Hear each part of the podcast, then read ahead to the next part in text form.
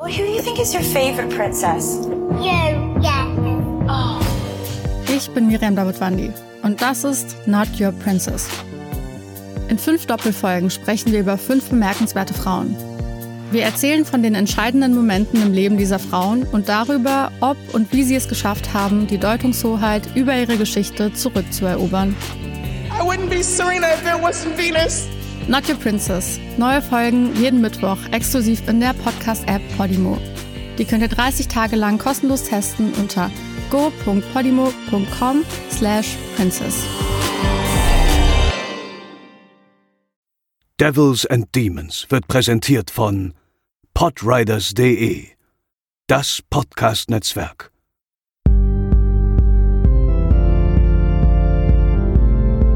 They're coming to get you, Barbara. They're coming for you.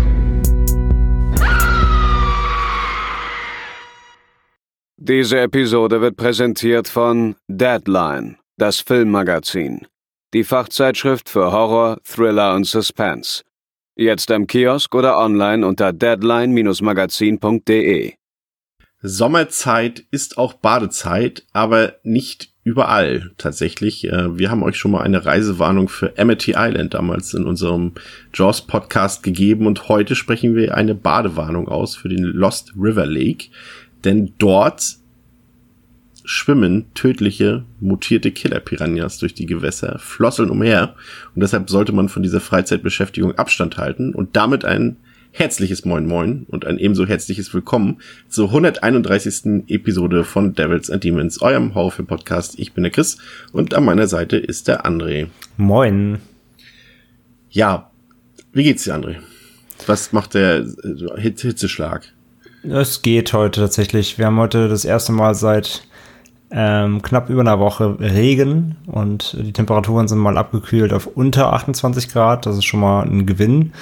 Und man kann jetzt auch mal die Fenster aufmachen, ohne dass einfach nur eine Wärmewand reinfährt, sondern tatsächlich gerade ganz gutes Klima hier. Zum ersten Mal nicht am Schwitzen, nur beim Sitzen im Büro und also in meinem Heimbüro. Und von daher eigentlich alles ganz, ganz gut. Und bei dir sind ja auch nur Killer-Enten und keine Killer-Piranhas im Gewässer vor der Haustür. Ich habe noch keine gesehen zumindest. Obwohl es da ja auch eine Geschichte gibt, ne? Wer weiß. Ja, Pascal ist heute nicht da, denn im Gegensatz zu uns beiden sonnt der sich an der Ostsee und lässt es sich gut gehen. Liebe Grüße an dieser Stelle, ist dann beim nächsten Mal wieder dabei. Ich hatte es bereits angekündigt, wir reden heute über den Film Piranha aus dem Jahre 1978. Das ist ja einer der zahlreichen Rip-Offs, die damals im Zuge des Erfolgs von Der Weiße Hai bzw. Jaws entstanden sind. Und so Ende der 70er Jahre, Anfang der 80er Jahre wurde das Publikum im wahrsten Sinne des Wortes überschwemmt mit diesen Filmen.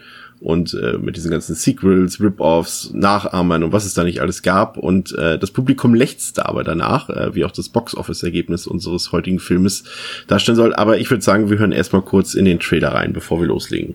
Lost River, take 32. And action.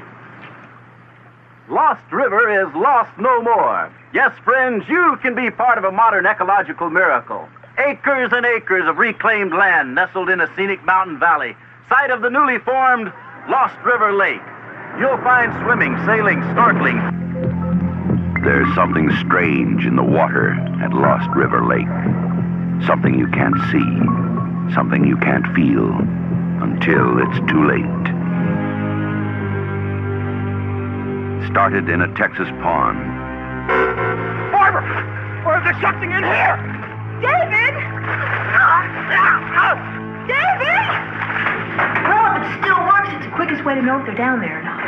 What are you doing? You drained the pond? Yes, we found you let them out? They were unleashed into America's waterways to churn quiet streams into rivers of living death. Keep your hand out of the water. No! What's wrong with the water? Dad! Stay back! Dad! Stay back! The world with carnivorous fish. Piranha, the deadliest man-eaters of all. In schools of hundreds, they attack and devour anything that moves with razor-sharp teeth that can strip a man to the bone in less than a minute. There'll be no way to contain them. They'll be able to swim up every river system in the country. There's a school of piranha heading straight downstream toward your resort. They'll kill us. All of us. Science fiction. Excuse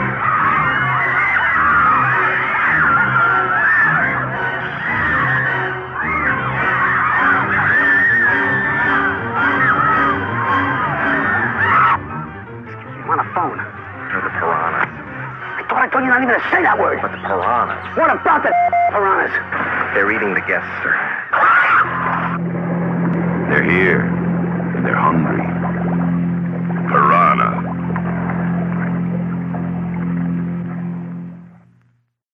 Ja, Piranha. Hast du den schon mal gesehen vorher, André? Ja, hatte ich. Cool. Ja. Ist aber auch schon eine ganze Weile her, also deswegen Rewatch auf jeden Fall nochmal gemacht natürlich zum Auffrischen und ja, aber hatte ich schon gesehen, ja. Ich will nicht zu viel vorwegnehmen, aber das ist ein Film, der dem so ein bisschen Abstand immer ein bisschen ganz gut tut. Dann guckt man ihn wieder und denkt, ach, ist das doch ein cooler Film, ich möchte ihn mal wieder gucken. Weil man irgendwie die tatsächliche Qualität des Films irgendwie schnell vergisst, glaube ich. Da ist was dran, ja, auf jeden Fall. Ja. Ja, der Film ist von Joe Dante, über den haben wir ja schon mal geredet hier, als wir über Gremlins geredet haben. Und Piranha ist einer der Filme, die aus der Produktionsschmiede von Roger Corman kommen. Und Roger Corman ist ja tatsächlich einer der wichtigsten und auch erfolgreichsten Independent-Regisseure und vor allem Independent-Filmproduzenten. Ich meine, er hat sich ein Geschäftsmodell aufgebaut, in dem er günstige Filme produzierte, die jedoch qualitativ und auch kommerziell tatsächlich sehr überdurchschnittlich waren und erfolgreicher waren als viele andere B-Movies. Und vor allem ist er ja auch so ein bisschen der Entdecker und Förderer anderer bekannter, heute Weltstar-Regisseure wie James Cameron, Martin Scorsese, Francis Ford Coppola, Joe Dante eben auch. Und das ist schon jemand, der einfach enorm wichtig ist, gerade für das Genre-Kino, was wir ja so sehr lieben. Ich weiß nicht, ist schon einfach ein Wegweisender, ne? Ja, eine eigene Instanz, ne, in dem ganzen Genre auf jeden Fall. Also selbst wenn man, jeder, der schon mal irgendwie einen Genrefilm geguckt hat, hat halt schon mal einen Film von Corman geguckt. Also sei es jetzt Regie, aber eher natürlich auch Produzent. Der hat ja unfassbar viel produziert, wie du gerade schon gesagt hast. Bei vielem weiß man es einfach auch gar nicht, wenn man sich jetzt mit der Materie nicht beschäftigt. Aber von daher, man kann davon ausgehen, wenn man im Horror und im Genre unterwegs ist, dann hat man also mit ziemlich großer Sicherheit schon mal einen Corman-Film auf jeden Fall gesehen, ja. Ja, laut IMDb über 400 Filme hat er produziert und auch noch 56 selber gedreht. Das ist schon echt. War auf jeden Fall fleißig. Auf jeden Fall fleißig, ja. Er hat ja seine bekanntesten Filme, die er selbst gedreht hat, dürften diese ganzen Edgar Allan Poe-Filme sein, Verfilmungen sein. Genau, und die hat er ja dann, anschließend hat er dann genau seinen eigenen Verleih gegründet mit New World Pictures zusammen mit seinem Bruder und dort ging es dann richtig los. Und Joe Dante selbst hat gesagt, dass eine Zusammenarbeit mit Roger Corman so ein bisschen wie Filmschule ist.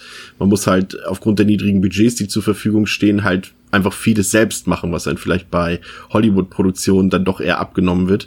Aber dafür kann man sich bei Corman kreativ auslegen, solange, Achtung, Zitat, Titten, Arsch und Action drin sind. Das hat auch unser heutiger Film. Der tatsächlich auf Letterboxd eine Durchschnittswertung von 3,0 hat, auf der IMDb 5,9 von 10. Der Film ist, jetzt muss ich selber kurz überlegen, der ist ab 16 freigegeben, ne? Ja. Genau. Ab 16 freigegeben kann man sich, du hast den jetzt, glaube ich, gerade frisch als Emery bekommen von Kochfilms. Ich habe das Mediabook. Genau, also, ich habe mir diese Schuber-Version in deren Creature Feature Reihe habe ich mir geholt, genau. Ja, also da habt ihr auf jeden Fall problemlos die Möglichkeit, euch den Film zu besorgen. Der Film hat $600.000 gekostet, hat $16 Millionen eingespielt. Wir haben es gesagt, Regie geführt hat Joe Dante, der Regisseur von Gremlins 1 und 2, The Burbs, The Howling, Small Soldiers, kennt vielleicht auch einige von euch. Im Cast, muss ich sagen, waren jetzt ein paar Gesichter dabei, wie Kevin McCarthy, den habe ich schon mal gesehen, in Invasion of the Body Snatchers. Dick Miller ist ja auch so ein Stammregisseur von Joe Dante, der hat auch in Scorseses After Hours mitgespielt oder in Terminator.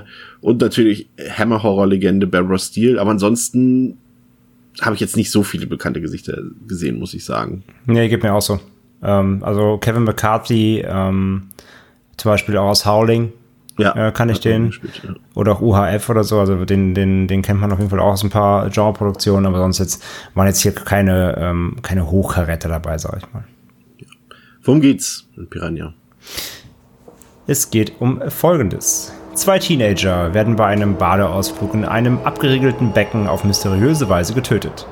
Die Privatdetektivin Maggie McKeown wird beauftragt, die beiden Vermissten zu suchen.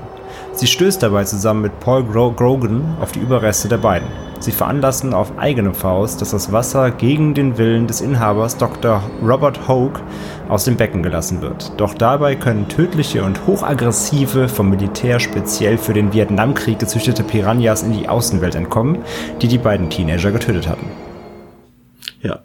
Ja, Piranha ist ja Joe Dantes Spielfilm-Regiedebüt sozusagen und es wird ja immer so getan, als wäre das eben so ein Rip-Off von dem ja weltweiten Erfolg von Spielbergs Der Weiße Hai und selbst das Plakat es ist halt schon mit der Badematratze da mit dem Badeding auf und unten kommt der Piranha halt hoch. Das ist natürlich schon das mockt ja quasi ins Gesicht und jetzt mal kurz vorzugreifen, ich meine, selbst in der Eröffnungsszene des Films wird Jaws quasi zitiert. Es ist halt, er macht ja auch keine Hehl drum.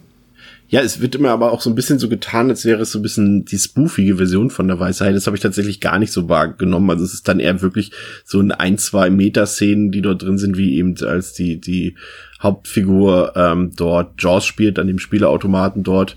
Aber das ist ja dann schon allzu offensichtlich, da hast du vollkommen recht. Aber Universal Studios, die haben das tatsächlich ein bisschen anders gesehen. Die haben New World Pictures tatsächlich verklagen wollen, weil sie eben gesehen haben, dass es ein Plagiat ist, oder sie haben darin ein Plagiat gesehen, aber Steven Spielberg hat sich dann den Film selbst angesehen und fand ihn so toll, dass er dafür sorgte, dass Universal eben diesen Gerichtsfall ad acta legte.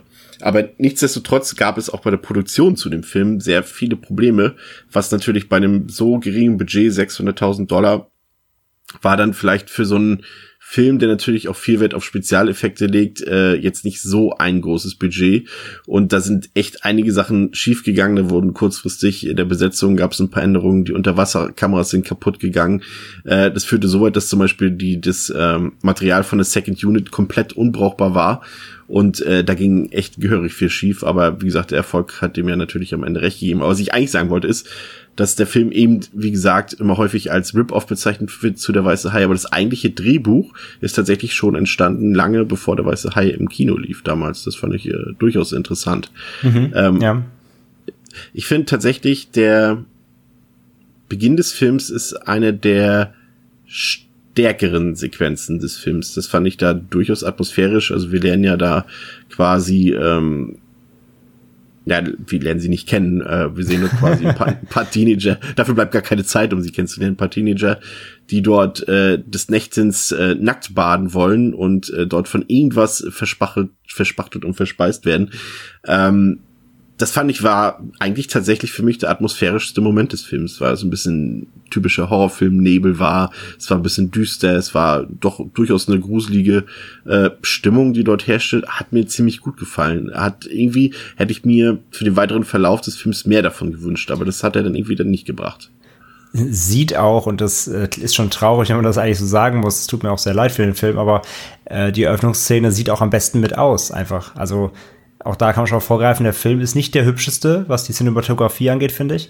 Und Der Anfang ist rein visuell, so von der Bildsprache und auch von der Kameraführung, wirkt er am wertigsten. Ich weiß nicht, was da los ist, was sie da anders gemacht haben. Vielleicht war es auch nur so ein Promo-Shot erstmal, um so ein bisschen zu zeigen, was sie können. Ja. Aber der Anfang irgendwie, alles vor den Credits, dann vor den Opening Credits, sieht irgendwie wertiger aus als der Rest des Films so ein bisschen. Ja. Unsere eigentlichen Hauptfiguren, das sind Maggie McKeown und Paul Grogan, die mehr oder weniger unfreiwillig aufeinander stoßen und zusammenarbeiten müssen. Und sie ermitteln dort so ein bisschen, sie stellen fest dort, das ist eine Militäreinrichtung dort und dort werden Experimente durchgeführt.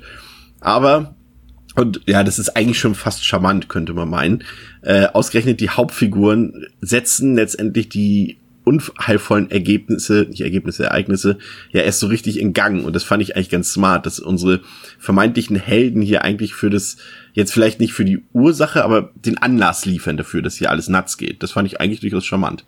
Ja, durchaus. Vor allem, weil sie sich auch davon selbst dann später so überrumpelt sind, als ihnen das klar wird. Das ist so, ja. Es wird auch nicht so richtig zur Sprache gebracht, weil das ist so, sie spielen das ganz gut. Man könnte fast meinen, es ist ihnen halt super unangenehm. Und es, ja. Es wird einfach weggeschwiegen so. Sie gucken so nach links, nach rechts so, ups. Und dann ist es aber auch gegessen, weil, ja, Blödsinn nicht mehr weitergeben so. Ja, finde ich immer ganz charmant, ja. Es weiß ja dann auch irgendwann keiner mehr davon, dass die beiden daran eigentlich schuld sind. Nee, juckt auch keinen mehr später. Juckt auch keinen mehr. Da sind ein paar merkwürdige Sachen drin, die mir irgendwie nicht so gefallen haben. Zum Beispiel dieses mutierte Viech, was dort in dieser Forschungsstation... Ich vergesse es jedes Mal, dass das existiert. Und ich bin jedes Mal aufs Neue kurz... ich weiß nicht, ob ich es schockiert sagen soll... Aber ich bin auf jeden Fall bin ich nicht positiv überrascht immer wieder. Ich finde, das hat auch überhaupt keine Bewandtnis für den Film, weil diese Art von Mutation, also es geht ja darum, dass diese Piranhas sollten ja genmutiert werden, eben damit sie besonders aggressiv und schlau sind, was man so aus den typischen Militär forscht an Tieren rum um sie, ne, Diplosie und Co. Macht die Tiere schlauer, damit sie halt gefährlicher werden, beziehungsweise bei Diplosie ging es ja um ein Heilmittel zu finden, hier geht es wirklich darum, um Kampfmaschinen quasi zu züchten. Aber dieser Prototyp da, der ja auch laufen kann, ne, der kann ja gehen, ist ja wie so ein kleiner Gremlin irgendwie, der hat ja keine Bewandtnis für den Film, weil im Film später kommen ja nur die normalen Piranhas, also in Anführungszeichen normal, die schwimmenden Piranhas eben vor. Und diese Mutationen haben ja keine Bewandtnis, also warum führst du sie dann ein? Ja. Das ist. Also ja, vielleicht auch da, vielleicht gab es Shoots, die verloren gegangen sind, vielleicht sollten die eigentlich eine größere Rolle noch spielen später. Aber ja, wie gesagt, das ist das einzige Mal am Anfang, dass dieses mutierte, gehend an Land sich bewegende Piranha-Vieh auftaucht und dann war es auch schon wieder. Auch dieser Autounfall von dem Wissenschaftler, ist das überhaupt ein Wissenschaftler, ja, ne? Ja, der Hogue ist Dr. Auch dieser Unfall, der war auch so oft wirklich so aufgesetzt aus dem Nichts und irgendwie so, hat auch irgendwie keine große Rolle mehr gespielt. Und irgendwie hat man die ganze Zeit das Gefühl, dass die ganzen Figuren alle so ein bisschen am Mangel an Gehirnmasse leiden, hatte ich das Gefühl. Bei dem Unfall brauchen sie ja auch, also der Unfall ist nur dafür da, dass der Hogue ja quasi außer Gefecht gesetzt wird, damit sie ihn dann einfangen und dann nehmen sie ihn ja mit. Und ja. Ist ja quasi schon verletzt natürlich und ist auf Hilfe angewiesen, bla bla bla. Ist halt total gestaged, gebe ich dir recht. Der Unfall selbst halt immerhin... Könnte aber auch von unseren beiden Hauptfiguren gestaged sein, damit sie ihn unter Kontrolle haben. Das stimmt, aber dafür sind sie zu doof, weil sie waren ja nicht mal an ihm dran, weil sie haben ihn entkommen lassen. Ich meine, die sind ja für die Katastrophe verantwortlich, also recht, die hellsten sind sie nicht. Aber ja, dieser Unfall selbst, immerhin ist es halt echter Stunt, ne? Wie dieser Buggy sich da überschlägt, ist ganz nett. Man sieht auch dann schön in dem halbwegs Slow-Motion-Shot, wie dann so eine Puppe am Steuer sitzt, ne? So schön steif. Und dann war es halt auch schon. Und aber wie gesagt, immerhin ein echter Stunt, ist ja auch mal nett. Und da muss man halt an dieser Stelle zusagen, ich finde persönlich, dass der Film sehr wenige Highlights hat. Also der hat, ich will nicht sagen, dass der schlecht ist, das meine ich nicht, sondern dass er einfach wenige Szenen hat, wo man sagt, oh, okay. Und da gehört halt dieser Autounfall schon dazu und da gab es gleich noch eine Szene mit diesem einen Motorboot, ne, wo es auch so eine Explosion gab. Die ist auch extrem unnötig, aber lustig. Ja, sie ist unnötig lustig, aber das sind die Szenen, die einem so ein bisschen in Erinnerung bleiben, fand ich. Ja, wie du halt einleitend gesagt hast zu Corman, ne? Action, Brüste, Hintern. Ja, also da sind die drei, vier Momente im Film, wo es kurz irgendwie mal knallt und dann, ja, wie gesagt, auch wenn es nicht wirklich Sinn macht, weil bei dem Boot weiß ich bis heute nicht, was da explodieren soll, weil es ist kein Öltanker, das ist einfach ein Ruderboot. Aber es sieht spektakulär aus, muss man den Film lassen. Ja, das stimmt. Ja, es gibt dann so in der ersten Hälfte des Films so ein paar vereinzelte Opfer, aber das sind irgendwie... ja, kein Opfer, von dem man irgendwie die man groß vermisst oder von dem man irgendwie groß was mitbekommt, geschweige denn irgendwelche großen Einführungen. Und da hält sich der Film, muss man sagen, auch noch ziemlich zurück, was seine explizite Darstellung angeht. Das ist ja eigentlich immer eine gute Sache, da merkt man auch, da hat man natürlich hier, vielleicht auch eher hier aus Budgetgründen, aber zumindest auch Story-Kniff-mäßig sich so ein bisschen was abgeguckt bei Spielberg, weil der hat ja auch seine Gefahr. Was hat man damals festgestellt? Ich weiß gar nicht mehr, wann der Hai das erste Mal richtig zu sehen ist, nach über einer Stunde oder so, glaube ich, war es. Ja, ja, es war spät. Ja, und hier ist es ja jetzt nicht ganz so extrem, aber auch hier wird erstmal mehr angedeutet, als dass man explizit was sieht. Ja, du hast ja am Anfang in den ersten Szenen mit den Piranhas, hast du hauptsächlich erstmal dieses Geräusch, dieses die Hummeln im Hintern. Genau, diese, das klingt ein bisschen wie eine Mücke, die lahm Ohr fliegt. Müssen wir drauf achten. Und genau, einmal das, und dann hast du ja unter Wasser diese ganz schnellen Schnitte, wie die Fische so durch die Gegend schwimmen. Ja, fand ich nicht Wobei so geil. Ich das. Bitte? Fand ich nicht so geil. Ich finde die ganz gut tatsächlich. Ich finde es, da werden wir sicher später auch noch eine Überleitung noch finden, aber ich finde das zum Beispiel besser teilweise als bei dem Piranha 3D Remake von Orjar, weil hier, dadurch, dass du das nur andeutest, klar, kaschierst natürlich, dass du kein großes Budget für Effekte hattest, aber sie wirken dadurch trotzdem irgendwie echt, und es impliziert ja ihre Schnelligkeit. Es soll darum gehen, ja eben, die Piranhas Piranhas generell, es ist ja nicht nur, es denkt sich ja vielmehr nicht aus, die können ja eben sehr schnell ihre Beute verzehren. Und ich finde, durch dieses Geräusch, also der Mix aus Geräusch, diese Schnittgeschwindigkeit unter Wasser, und dadurch, dass du sie immer nur so angedeutet hin und her wabern siehst, transportiert der Film das sehr gut. Und dann hast du ja eben, wie du gerade selbst sagst, auch in den ersten Morden, die passieren, also Morden. Ne? Ja, ich wollte gerade sagen, das ist ja eine Unterstellung. Wie man es nennen möchte, das sind ja nur arme Fische, die Hunger haben. Aber den ersten Toten siehst du ja auch nicht viel, sondern außer die werden meistens runtergezogen, dann sind sie einfach weg. Und das geht immer alles sehr schnell. Und das impliziert einfach alles, diese Geschwindigkeit und dadurch auch die Gefährlichkeit. Das hat so ein bisschen für mich immer die ersten Dinge ausgemacht. Es geht darum, einfach zu zeigen, dass die einfach so, du bist 2 Sekunden im Wasser und du bist quasi schon halb tot. So, das ist so dem entnehme ich, dass du generell zumindest das als gute Wahl überhaupt, also wir reden ja hier von einem Tierhorrorfilm, und wir haben viele Filme gesehen mit Haien, wir haben viele Filme gesehen mit Krokodilen zum Beispiel, aber Piranha ist ja tatsächlich eben nur durch diese Filmreihe so ein bisschen, in Anführungszeichen Filmreihe, bekannt. Ist es ein Tier, bei dem du auch im Vorfeld, sag mal, wenn du den Film nicht kennen würdest, sagen würdest, ja, mit dem könnte man einen guten Film machen, das gruselt mich schon so ein bisschen, der Piranha? Total schwere Frage, ganz im Ernst halt wirklich, weil ich meine, Piranhas so gesehen besteht, also ich meine, ist ein Hai auch nicht, aber ich wollte jetzt halt sagen, ein Piranha stellt ja für mich jetzt hier keine Bedrohung so da im echten Leben, sag ich mal. Du warst doch nicht im See. Ich war noch nicht im See schwimmen, aber nein, also ist ein Hai, ein Alligator ja quasi auch nicht. Aber natürlich sind das einfach, wenn du halt an so Bestien denkst, an Tiere, die dem Menschen gefährlich werden können, auch in ihrer Erscheinungsform, die irgendwie imposant sind, eine Bedrohung schon darstellen, so als Tier per se, dann denkst du halt nicht als erstes an Piranha natürlich. Aber die Idee, die zu nutzen, und natürlich eben dann mit der Komponente die sind halt extrem schnellfräßig, ist das ein Wort? Ich weiß es nicht, aber wie das gemeint ist. Und die sind ja schon einfach ganz schön fiese Biester so. Und das dann eben auf links zu drehen, die dann halt noch so halt natürlich wieder mit einem Militär-Twist noch aggressiver und gemanipuliert, ne, und die dann noch fieser zu machen, das funktioniert für mich schon. Also was ich daran fies finde am Piranha an sich, oder beziehungsweise dadurch, dass sie in Schwärmen jagen, dass du halt einfach binnen eben kürzester Zeit super viele Wunden zugefügt bekommst, wahrscheinlich wie so 1000 Nadelstiche, die eben nicht nur Millimeterchen immer einen Peak verpassen, sondern die wirklich einfach Fleisch aus der Haut reißen. Ich stelle mir das schon ganz schön fies vor. Also die Idee, von Piranha-Schwarm attackiert zu werden, um jetzt mal runterzubrechen, die finde ich schon ganz schön beängstigend, ja.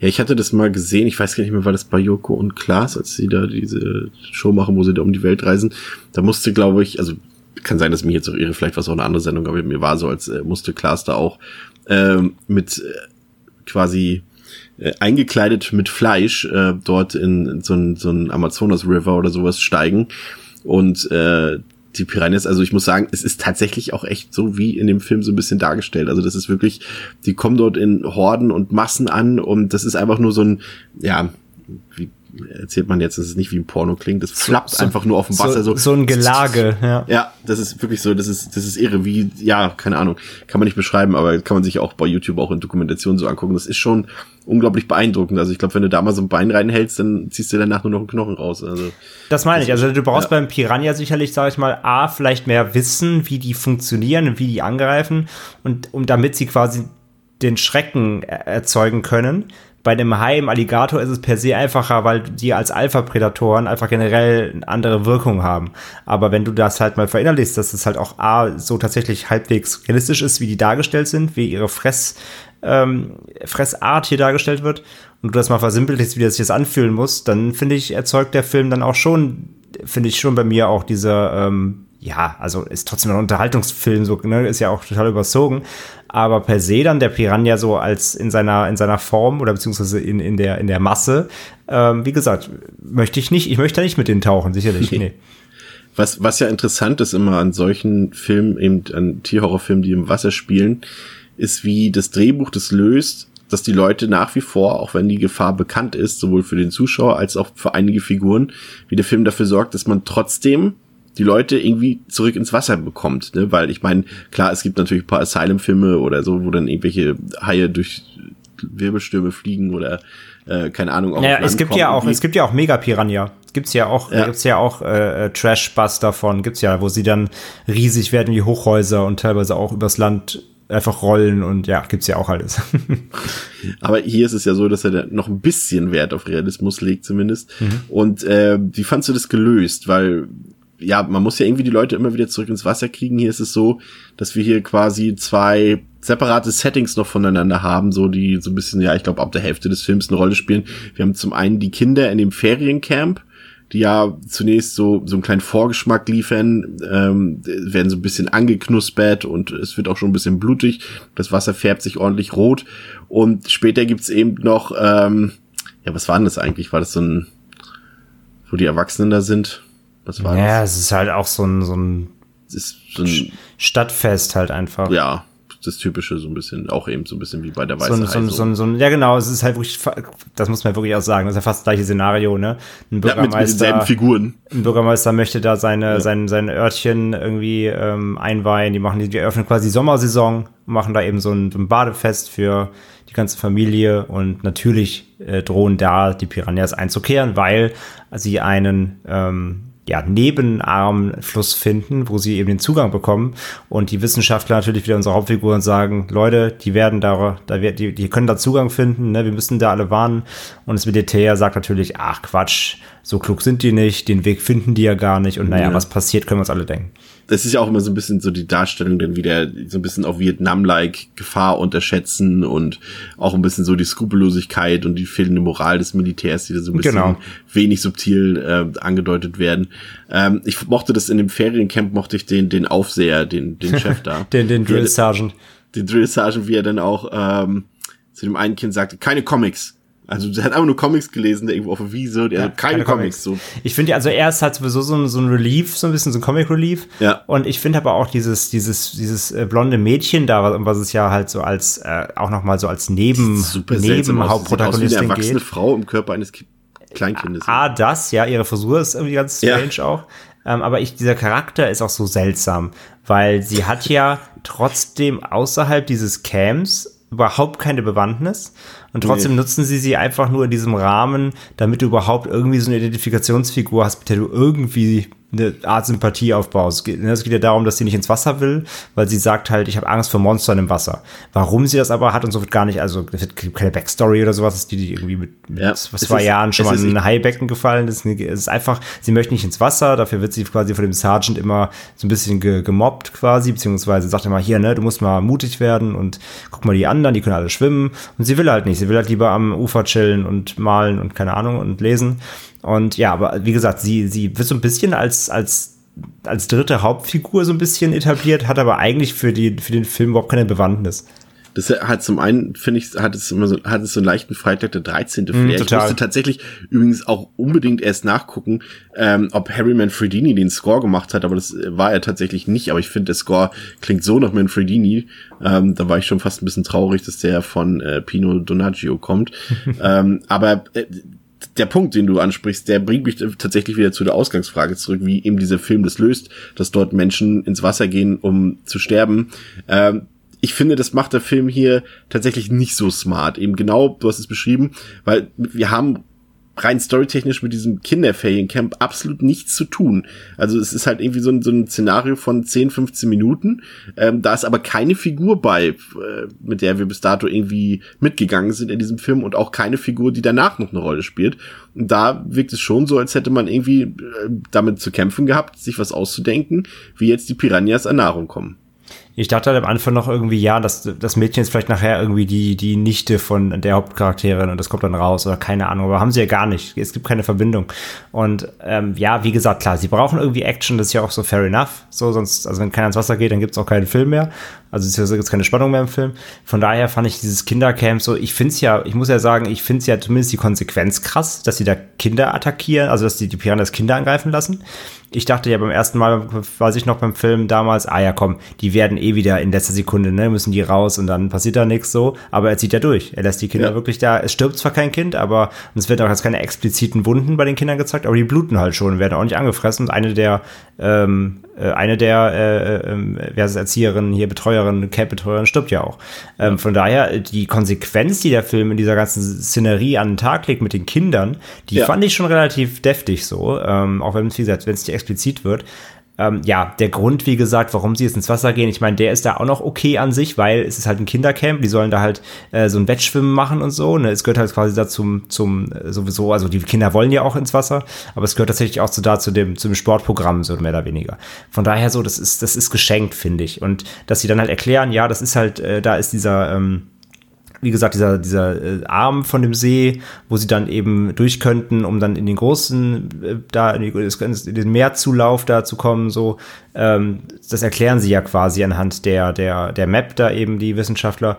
Und dass auf dem Weg dann eben genau dieses Kindercamp da liegt, so, das soll ja auch noch so ein bisschen Spannung erzeugen, ne? Was, wenn sie den Weg finden und dann kommen sie da durch und alles wird furchtbar. So, es ist nicht besonders klug, aber ich finde, für so einen Tierhorrorfilm hat's mir jetzt gereicht. Ich fand das jetzt nicht so dramatisch. Aber schon mal irgendwie 40 Jahre vorher ein Fuck you an the Mac, ne? Der sich das eben nicht getraut hat. Total. Also der Film ist auch komplett konsequenter als Mac in jeder Sekunde, ja. Wenn wir aber jetzt eh schon da sind, lass uns noch mal ganz kurz, aber generell, weil jetzt sind wir ja quasi wirklich auch schon in der zweiten Hälfte des Films, die aber auch deutlich besser ist als die erste, wie ich finde. Lass uns kurz noch mal dann auch mit der ersten Hälfte quasi noch mal abschließen, aber ich möchte nämlich dann zu der ersten Hälfte des Films auch generell noch mal sagen, du hast ja schon gesagt, die hält sich zurück. Die hält sich ja nicht nur zurück, finde ich, sondern die ist ja auch wirklich, ich finde sie wirklich dröge größtenteils, muss ich einfach sagen. Vor allem, was ich auch noch nämlich auch erwähnen wollte, was ich ganz unnötig finde, das hätte man auch wirklich komplett weglassen können, ist diese ganze Szenerie, wo sie in den Knast kommen noch. Das haben wir jetzt gar nicht kurz angesprochen, nur kurz, auch nur, weil es wirklich lang ist, muss man gar nicht so lange drüber reden. Das Militär, also die ganze erste Filmhälfte geht im Grunde erstmal darum, dass das Militär jetzt quasi unsere beiden Hauptfiguren wieder einfangen will, weil die ja jetzt Informationen haben über diese Piranhas, eben diesen Forschungen mit dieser Kriegswaffenforschung, worüber natürlich die Öffentlichkeit nichts wissen soll. Die hauen halt ab, also will das Militär sie wieder einfangen. Und was passiert?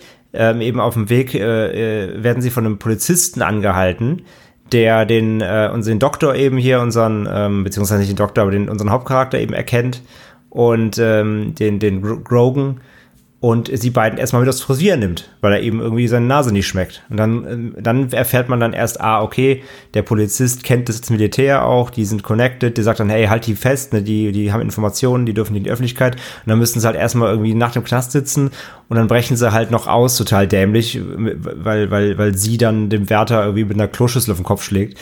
Und dann hauen sie halt wieder ab. Aber die Szene mit der Kloschüssel ist so gut. Das ist also gut schlecht, so, ne? Das ist auch gut schlecht, ja. Absurde Szene, ja. Auf jeden Fall, das sind locker 15 Minuten des Films, diese ganze Polizeigeschichte. Und sie ist komplett belanglos. Ob die jetzt nochmal gefangen hätten oder nicht, spielt für den Film keine Rolle. Außer vielleicht, dass sie halt irgendwie 15 Filmminuten verlieren, in denen sie hätte schon wieder Leute warnen können, aber es hätte ja eh nichts bewirkt. Das ist halt das wirkt halt sehr gezogen. Und das nimmt auch wirklich so ein bisschen Drive so aus dem Film, nachdem er erstmal ganz gut aufbaut. Und also da finde ich, in der ersten Filmhälfte verschleppt der Film sich sehr. Da hätte er wirklich deutlich schneller zum Punkt kommen können.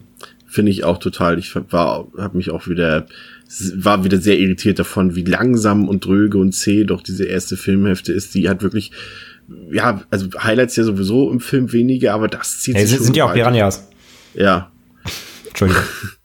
Und das war mir auch nichts, muss ich ganz ehrlich sagen. Ich kann höchstens noch ein bisschen nachvollziehen, dass sie eben mit diesen Szenen, die du eben angesprochen hast, immer noch mal so ein bisschen versuchen zu zeigen, dass bei solchen Filmen ja auch häufig einfach die normale Bevölkerung versucht, Gefahren abzuwehren und die Behörden nichts davon wissen wollen und eben in Form des Militärs oder in Form der Staatsgewalt einfach auch sogar die Bürger anlügen über das, was dort eigentlich geschieht und so.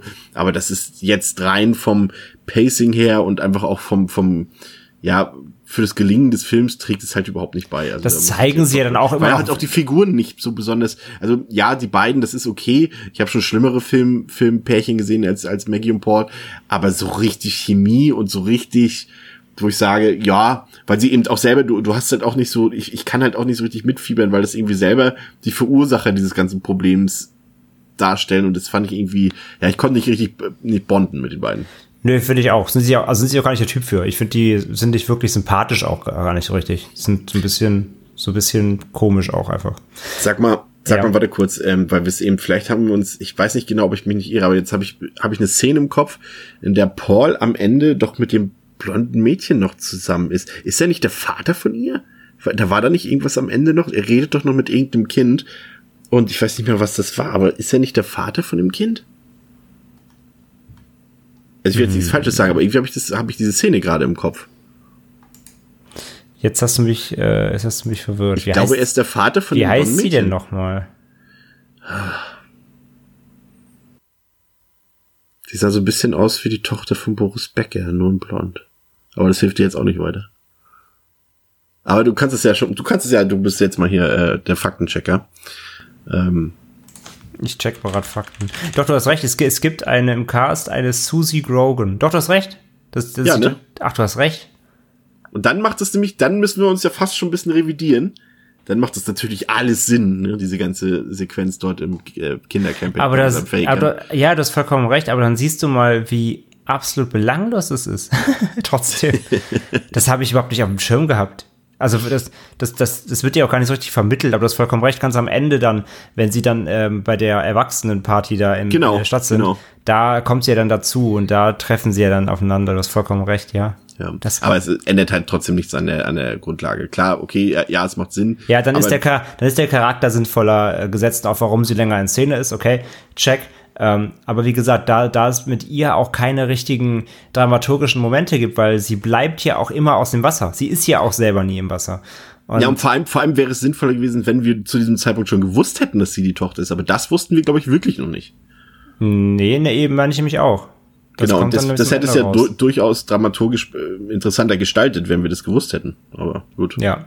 Okay, aber dann muss ich mich revidieren, dann ist es die Tochter, dann hat sie doch eine größere Bewandtnis theoretisch, aber praktisch im Film kommt es nicht rüber, sagen wir es so. Nee, aber wir gehen jetzt auf 5 Sterne hoch. Nein. Ja, der Showdown, der spielt sich dann eben bei diesem Fest dort unten am Fluss ab.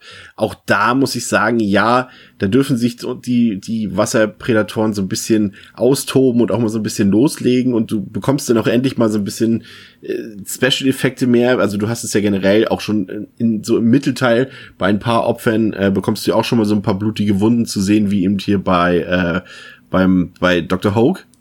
Als er das eine Kind dort retten will, dort auf diesem Boot und so, da bekommst du schon mal, auch diese Szene, ne, da muss ich nochmal kurz einwerfen, wir springen jetzt leider schon wieder ein bisschen in den Mittelteil zurück, aber als Maggie, Paul und Dr. Hogue dort auf diesem Floß sind und dort dieses gekenterte Boot finden mit dem Kind drauf und das Kind retten und Dr. Hogue dabei stirbt, aber diese Szene, als die Piranhas, also das ist halt dumm, dass sie diese von diesem Floß, von diesem billig zusammengeschustert Floß, die Baumstämme abplagen, also die Schnüre.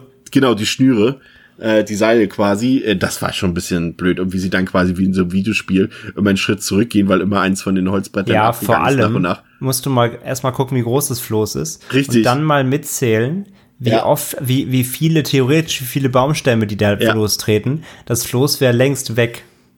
Und dann am Ende springen sie so einfach außerhalb der Kamera und landen so im Busch.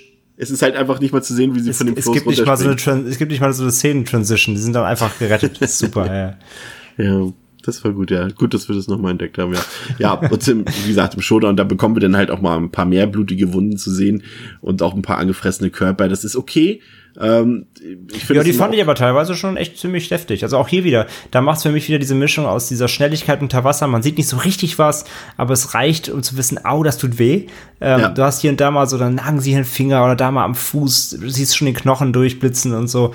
Ich fand das schon relativ fies tatsächlich. Und auch wenn sie dann aus dem Wasser rauskriechen, die Leute teilweise, wie gesagt, ist alles nicht so drüber gesplatter wie bei Jaws Remake. aber hier war es noch ein bisschen, fand ich tatsächlich realistischer, es war mehr geerdet und das hat es für mich schon wieder ganz schön gut gemacht, weil es wirklich so, dann einfach nur, du siehst einfach ein klaffendes Loch oder hier, wie gesagt, einfach so bis auf Knochen runter genagt, so, das fand ich schon wirklich fies teilweise und eben, das, wie du auch vorhin schon gesagt hast, diese Special-Effekt-Flut, in Anführungszeichen, sage ich mal, hat er sich eben hier komplett fürs Finale aufgespart, was ich gut finde. Also du hast eben nicht die ganze Zeit durchgehend dieses Gesplatter, sondern hier auch eben auf dem Punkt am Ende hast du dann wirklich nochmal so einen brachialen Abschluss. Das fand ich schon ganz gut. Ja, ich fand es auch vor allem, dass du eben gesagt hast, dass es fiese Szenen gibt am Ende. Also das muss ich... Und auch dann noch das Boot kentert, wo dann der blöde Militärfuzzi noch reinsegelt und so. Das ist dann schon Genugtuung am Ende. Und das Ende ist ja dann auch ein bisschen fies, als der Erzähler dann so ein bisschen offen lässt, ob da nicht, also die Piranhas verenden ja dann, aber...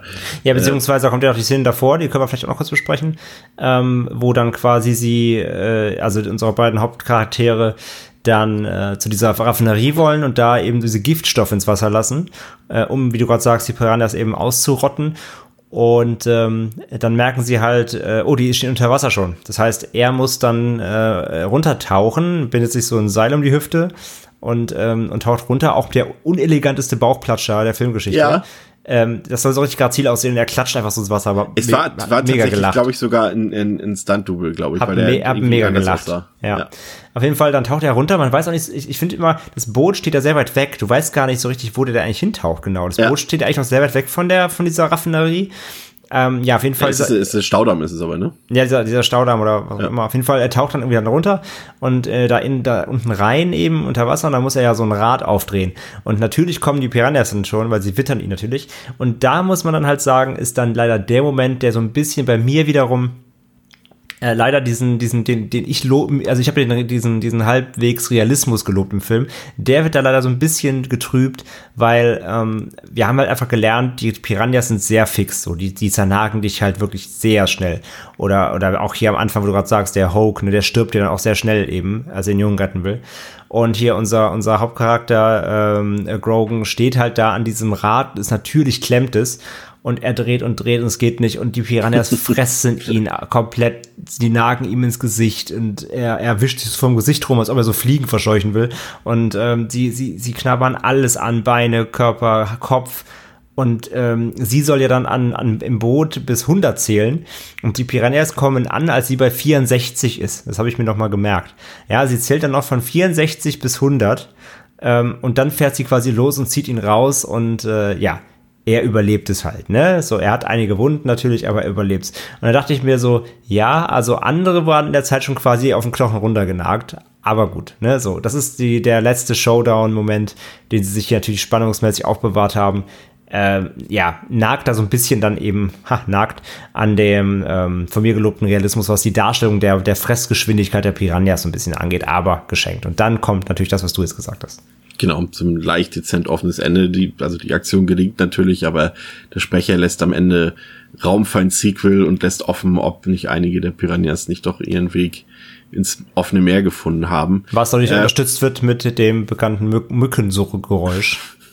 Als ob sie natürlich schon quasi warten im Meer. Ja, kommen wir zum Fazit. Fang du gerne an.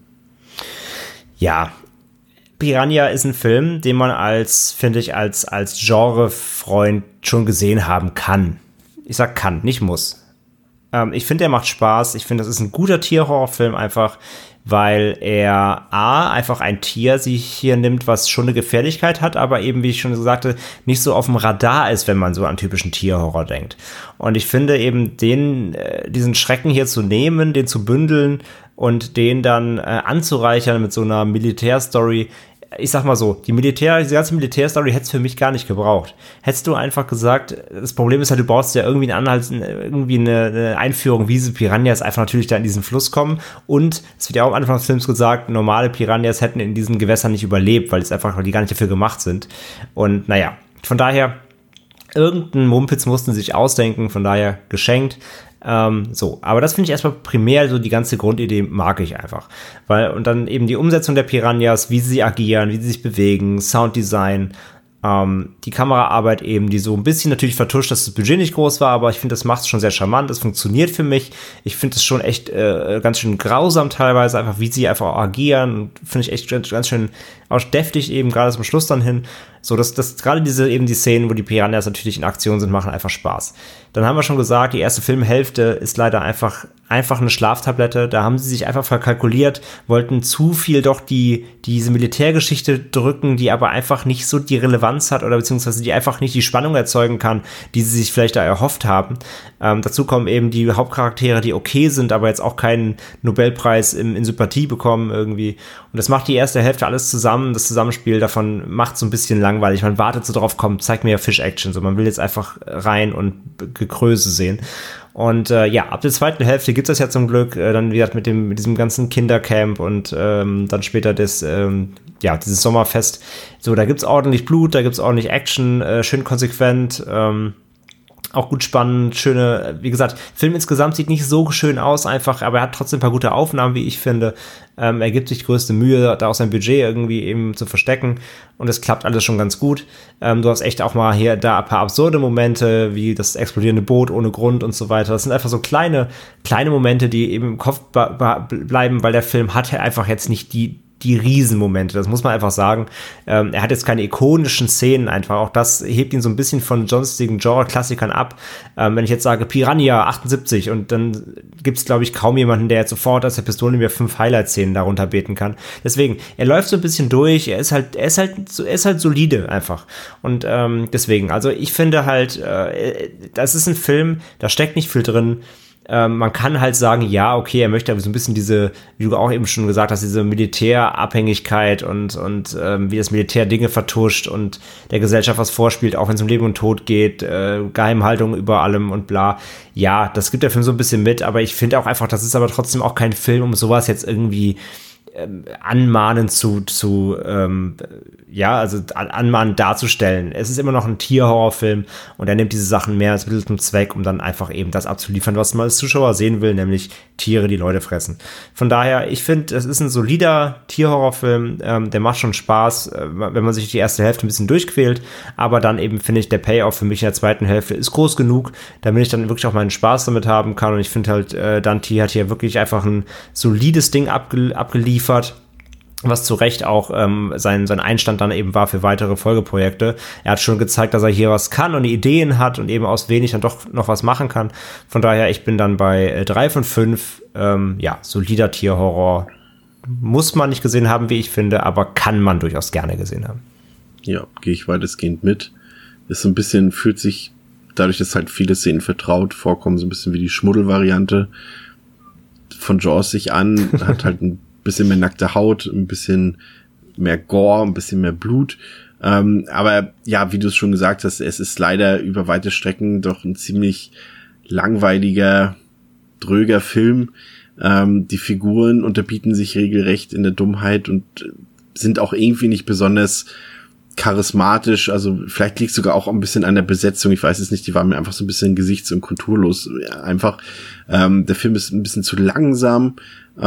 Das hat mir einfach nicht gefallen, aber was ich gut fand, ist, dass er sich weitestgehend ernst nimmt. Er hat natürlich einige Szenen, die drüber sind, auch ein paar Szenen, die unfreiwillig komisch sind, auch ein paar Szenen, die freiwillig komisch sind, aber in erster Linie ist er durchaus ein ernsthafter und an manchen Stellen auch düsterer Film, der auch ein paar oberflächliche Botschaften und Aussagen hat.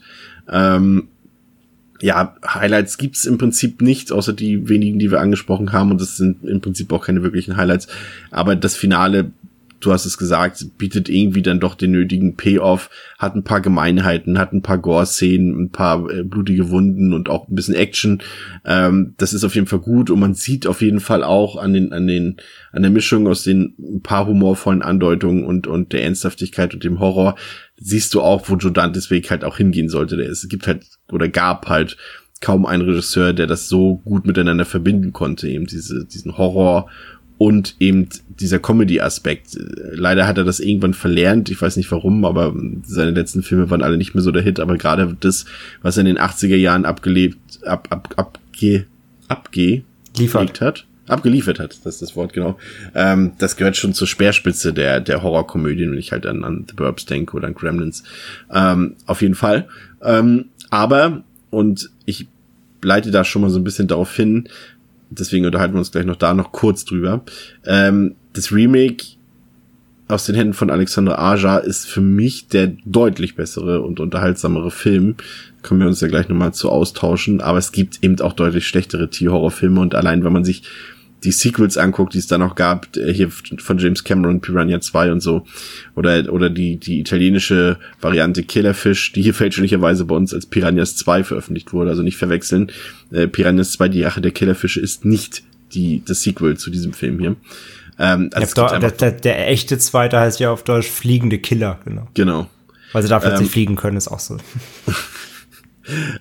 Aber es gibt halt einfach auch schlechtere. Und allein, wenn man sich heute anguckt, ich weiß, du bist ja so ein bisschen so Fan davon, von diesen Trash-Sachen.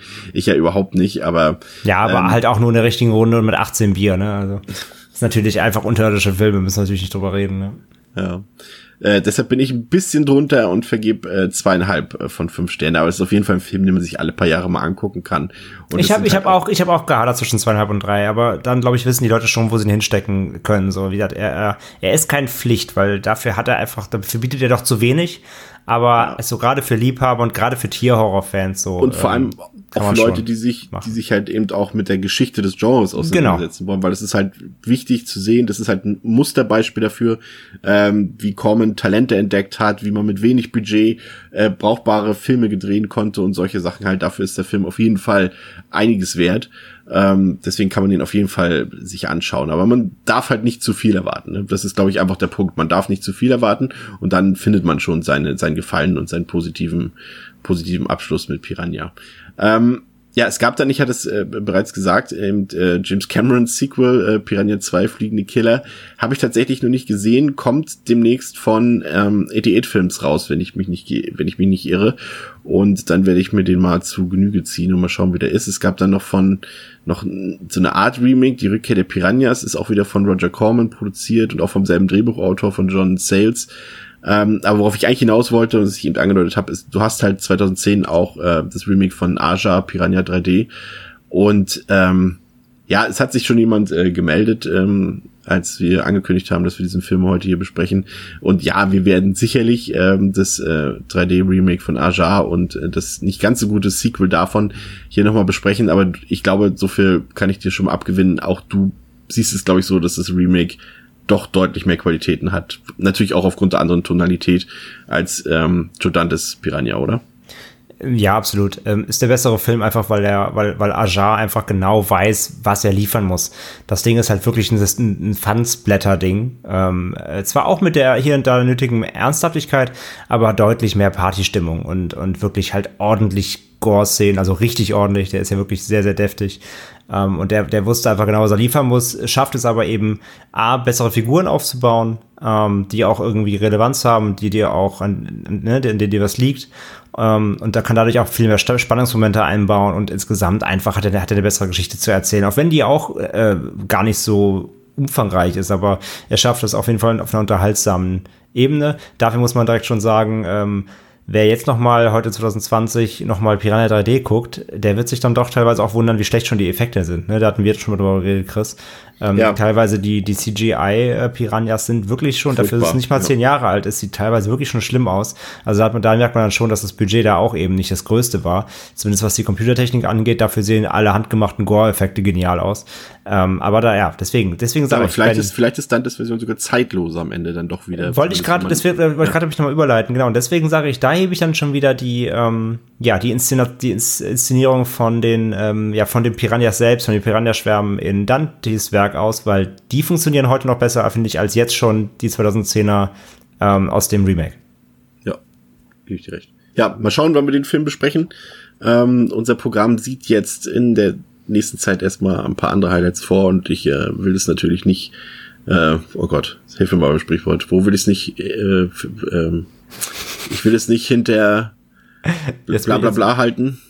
Und, jetzt wird schwierig, ne? Ich weiß nicht mal, was du sagen möchtest. Willst du nicht hinter dem Berg halten? Nee, wie sagt man? Das ist was falsch, was du meinst. Das hatte Bedeutung. Das ist klar. Ich erwarte jetzt das Richtige von dir. Ich will es nicht hinter... du möchtest halten. Einfach keine falschen Versprechungen machen. Das möchtest du sagen. Nee, ich will jetzt richtig was versprechen, weil ich komme einfach zum Punkt. Denn wir, ihr habt es euch auch lange gewünscht, sind wieder soweit. Wir besprechen ein echtes, vollständiges Franchise hier und es wird sich dabei tatsächlich um das um die Scream-Reihe drehen. Und da freuen wir uns drauf, da könnt ihr euch drauf freuen in der nächsten Woche.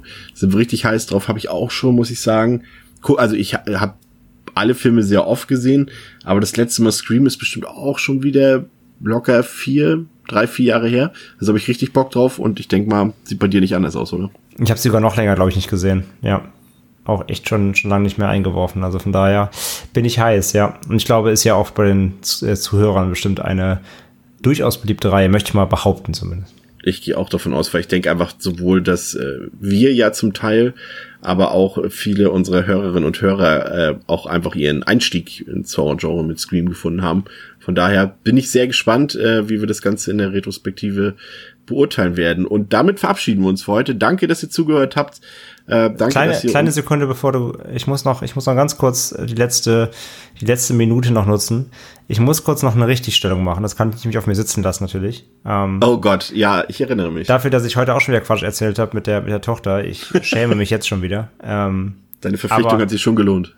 Ja, total. Ich bin Profi.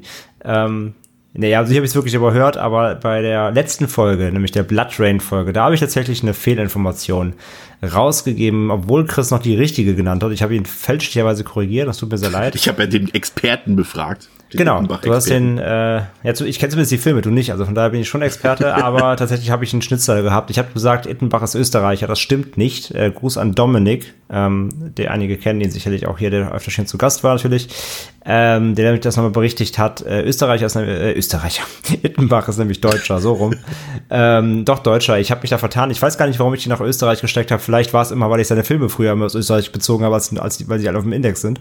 Aber ich weiß nicht, irgendwie habe ich ihn als Österreicher betitelt. Mag daran liegen, er ist halt Bayer und seine ganzen Filme, gerade die ersten, die harten Amateurproduktionen, da gab es quasi keine Synchron, die haben alle eben auf Bayerisch geschwätzt und deswegen, vielleicht habe ich da auch die Dialekt einfach verwechselt und dachte, das wäre österreichisch. Ich glaube, es war auch relativ grenznah. Ne? Ich glaube, Fürstenfeldbruck kommt. Genau, es ist wohl auch sehr, sehr da nah gelegen. Also deswegen. Aber trotzdem, das nochmal als Richtigstellung. Ittenbach ist Deutscher. Entschuldigt da bitte meinen Dreher. Also, nur damit das hier nicht im Raum stehen bleibt. Stimmt, ja. Wo war ich stehen geblieben? Genau. Danke, dass ihr zugehört habt und danke, dass ihr uns jetzt schon so lange Zeit treu seid und immer heiß auf eine neue Folge seid, genauso wie wir. Wir haben Bock, ihr habt Bock. Und deswegen schaltet auch in der nächsten Woche wieder ein zu Devils and Demons, eurem Lieblings-Horrorfilm-Podcast. Bis zum nächsten Mal. Ciao. Tschüss.